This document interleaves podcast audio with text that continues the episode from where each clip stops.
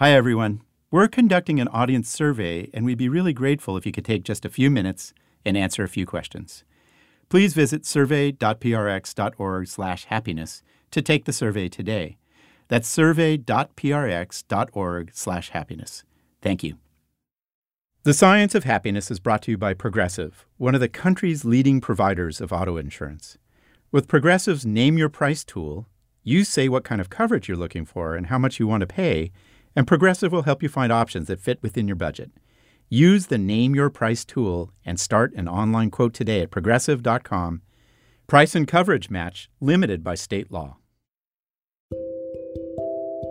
We met in Boston. We both were living just about a mile away from each other, but had never actually come across each other.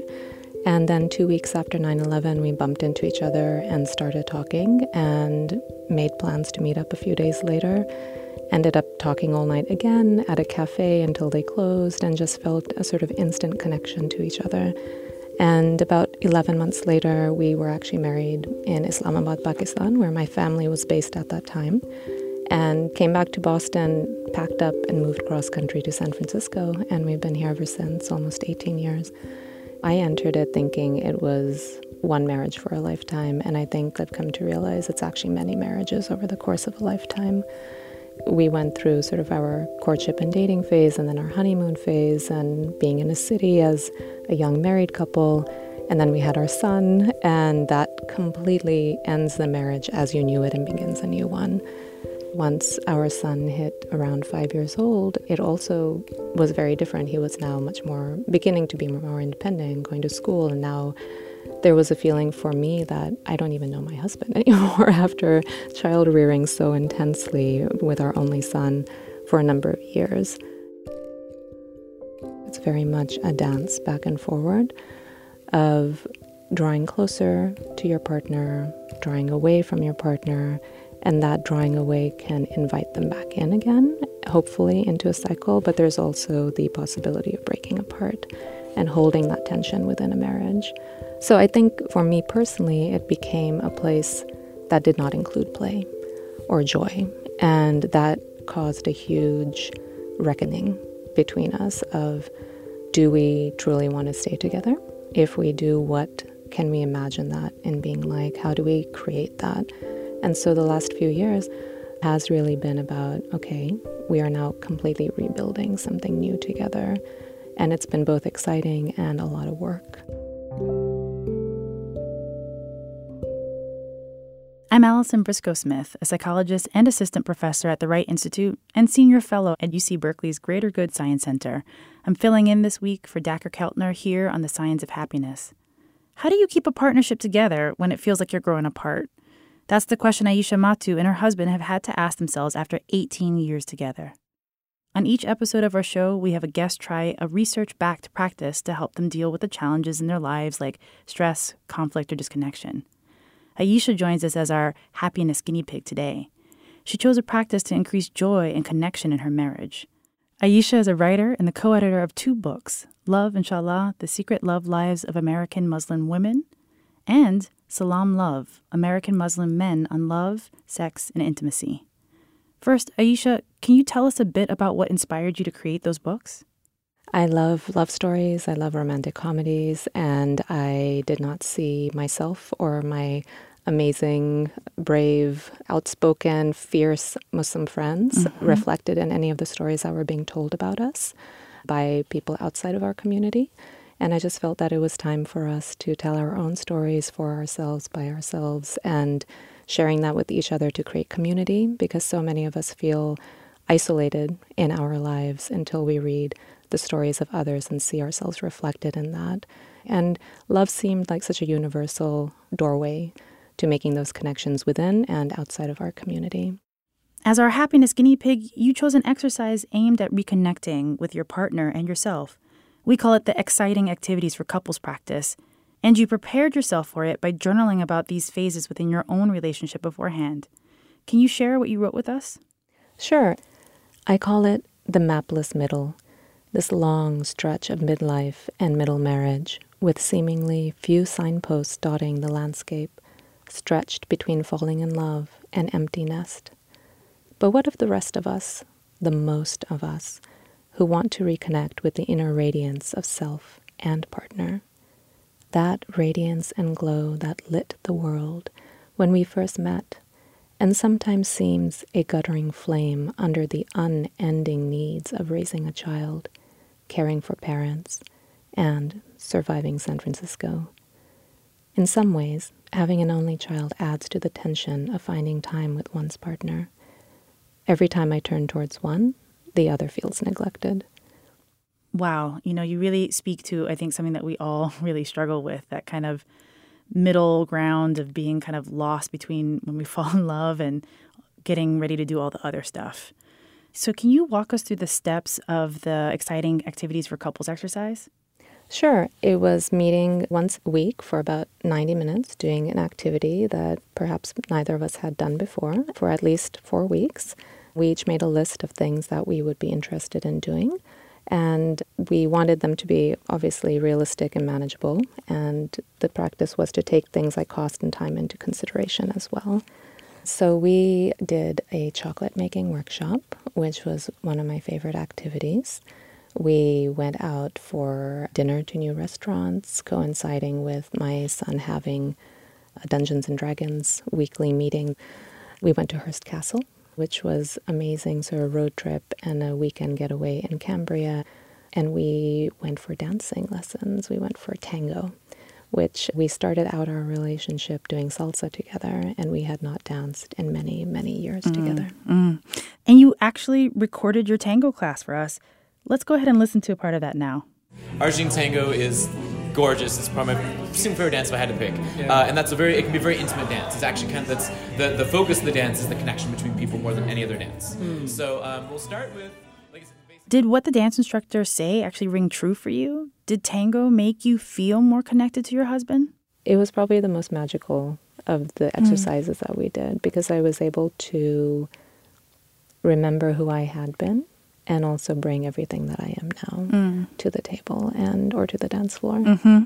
You also chose to write about your experience doing this practice, which is great because we know from research that journaling helps us to kind of reconnect with the experiences, think about it, and even process it in a different way.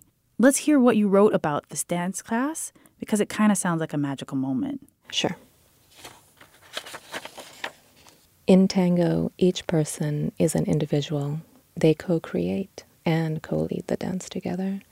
His face is so close and intense that it almost makes me want to close my eyes. When was the last time I gazed so intently into his eyes and held them? Perhaps we all look into our smartphones so intently because we are afraid of what we will see in each other's eyes. This dance is a map, one that unfurls as you step forward and then again as he does. Every time one of us creates a space, the other steps into it. Perhaps that is a reflection of this partnership too. It is a dance of closeness and distance, of knowing and rediscovery. When I slow down and make the time, the familiar exterior melts away to reveal something sweet and new. What compelled you to take the extra step to go ahead and write about the different exciting activities that you did with your husband? It allowed me to take a step back, chronicle what had happened and what was happening, and start to see connections and themes, and then be able to take that learning into the next experience. Mm-hmm. And it felt like it deepened each experience as I was writing about it. Mm-hmm. You know, there's resignation, there's infidelity, there's breakups, and all of those things are real. Right. And the fact that people continue to choose each other and joy and love and desire is also real, mm-hmm. and yet it's not highlighted. Mm-hmm. And so, in some ways, by writing, I'm creating that reality. I am creating the narrative that I want to see. How has this impacted your relationship? It has created a lot of laughter, renewed trust, reliance on each other, a sort of interdependence, a willingness to potentially try wild new things. Because it's so challenging sometimes to find that time, what are the barriers to that? So, time, expense, a very busy lifestyle, if I slow down, my partner is actually super interesting and fun to hang out with and lovely. But when I'm on high speed and just going, going, going till 11 p.m. at night and then passing out, I'm missing all of that. Mm-hmm. I mean, I so appreciate your articulation of the problems that we all have within relationships. How do we make time for each other? You know, you're speaking to the universality of what many people experience. And I also appreciate that you're framing this in the context of being a family of color or mm-hmm. being a family that is Muslim. Mm-hmm. So there's this opportunity to really think about ourselves as universal in these pieces and that, that we're struggling. and that maybe if we get a chance to play with each other in many different forms, that that would help out you know, our romantic fantasies in America are not around work in a relationship. Part of the structure that we actually put into it was okay, we're going to check in in a deep way twice a week. And that was wonderful. And it gave us a framework of really knowing who we are now, 15 to 18 years into a marriage. And I feel like what this exercise did was really highlight for me the fact that we were not including play in that. We had the structure of the twice weekly meetings, but they were all sort of very necessary and deep, but sometimes draining, talking to each other about where are you at emotionally, what does this look like next, and where do we want to go, and all of the necessary work. But this introduced this lightheartedness and play and joy that I just felt laughter bubbling up inside of me constantly as we did these exercises. And it also introduced an element of slowing things down. How did you all choose these exercises? We made lists, both of us, and talked about them. There was some overlap, like the chocolate making workshop was definite. Mm-hmm. yes, we want to try that. That sounds fantastic. I'd love for you, if you could, to, to read about that experience. Um, sure. Although it's going to make me hungry, but, but I'd love to hear about. I cannot tell you how good it smelled. I smelled the chocolate and then take a nibble letting it melt on my tongue. Slowing down the process of eating it allows me to experience the taste in a way I haven't noticed before. It's bright as fruit under that sleek brown exterior. How did I not taste that before, I wonder, writing down mango, dark cherry on the paper in front of me. A sidelong glance at my husband, whose leg is touching mine. What else have I been missing? The chocolate machine stops. The silken mass inside is ready to pour into the truffle molds. Randy is pouring so steadily and smoothly, his lifelong attention to detail and his fine, strong self so ideally suited to truffle making. He spends his days as a typing techie locked to a screen. His hands look beautiful in this tender yet concrete work of creating slow, tangible sweetness. Wow, that's beautiful. You both kind of describe and slow down chocolate, which, you know, everybody can like. But you also seem to be called to pay attention to to Randy and to kind of see him in a different light. Did you feel like through these exercises you saw him differently? Absolutely. It was an opportunity to just let him be who he was in the moment and to try and see that without imposing everything I know about him on mm-hmm. it. And I did not know that as a techie, he could make such fine silken truffles. what did it take to allow you to overcome the barriers that we often find? You know, the logistics of childcare. And so, how did you work through that as an opportunity for us to think about what could we do to move those out of the way? So, we tried to do a mix of things that were free or lower cost, as well as things that were more expensive, like the weekend away. And, you know, the time barrier, cost barrier are real. And we're very lucky that we have my parents about an hour away and they love to offer their babysitting services. Mm-hmm. And right now, my family is actually moving further away, so we won't have as easy access to that. So there's a lot of thought about, well, how do we make this work mm-hmm. in future? Would a parent babysitting co-op be something that we could do? This exercise really, really highlighted for me not only the joy and connection I want with my partner and my son and my family, but also with my community, and that um, I can't have one without the other, mm-hmm. that the health of one actually reflects the other. I think a lot of times we take this kind of pursuit of wellness as something I have to do by myself. And this is an opportunity to think about I can do this in relationship, you know, I can do this with my partner.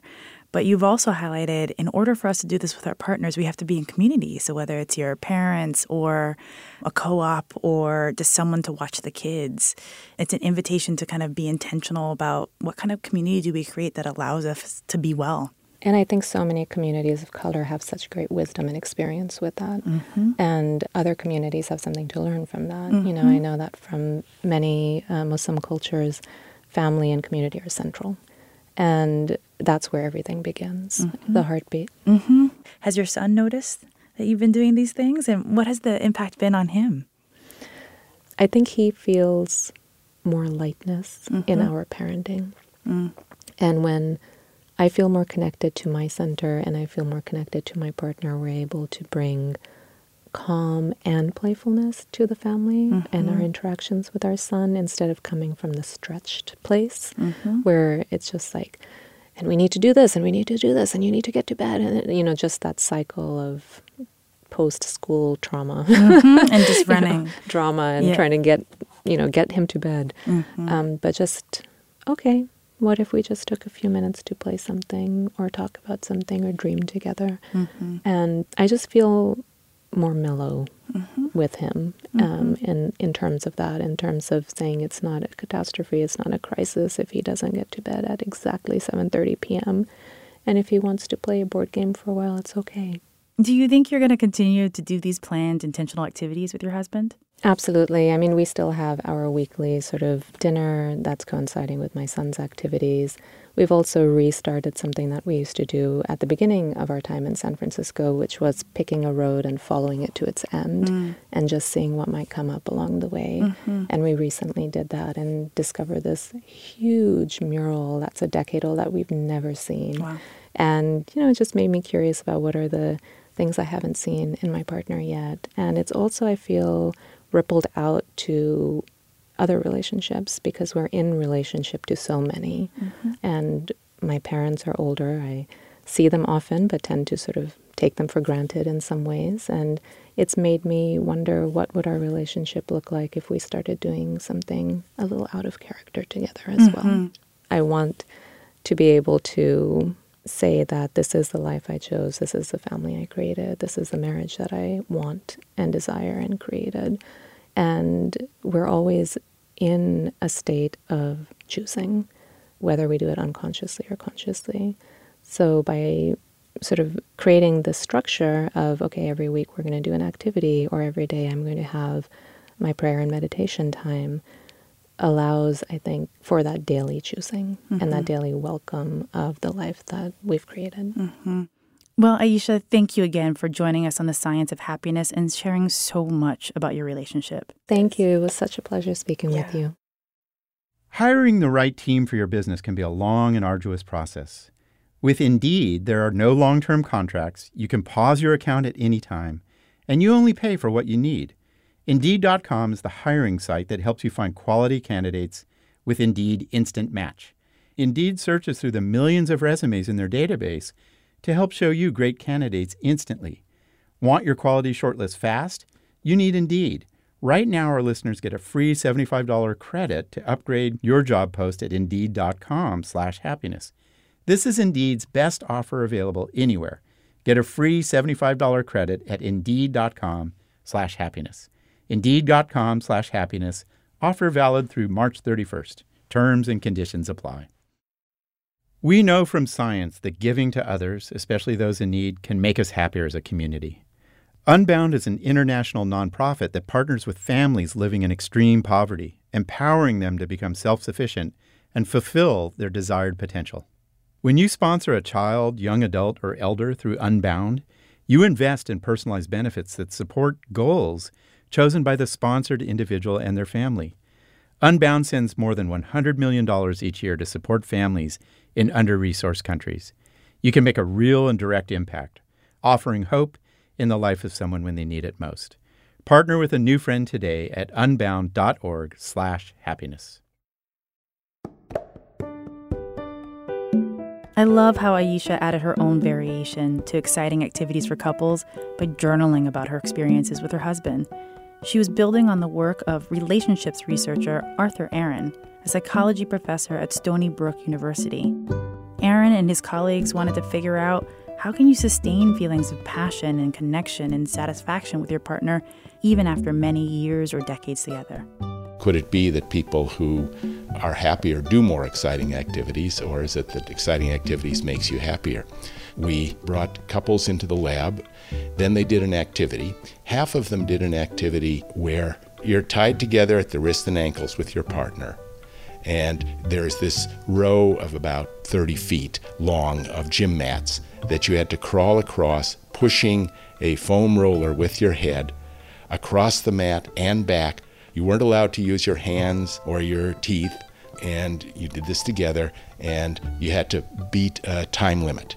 They had to take off their watches and stuff as we set them up, so they didn't know the time. But we rigged it so that the first two times they almost made it, and the third time they just made it. Half of the couples were randomly assigned to separately crawl across the mat and crawl back, and they thought that was kind of funny. It didn't bother them. What we found is that after doing the exciting activity, there was a considerable increase in their reported quality of their relationship, also in the quality of their conversation with their partner. One can do enjoyable things with your partner, and that's fine, but it doesn't create any excitement. And that sense of passionate love, that sense of even connection with someone, when you do something different, exciting, and you associate that with the person, the relationship then takes on that quality of excitement.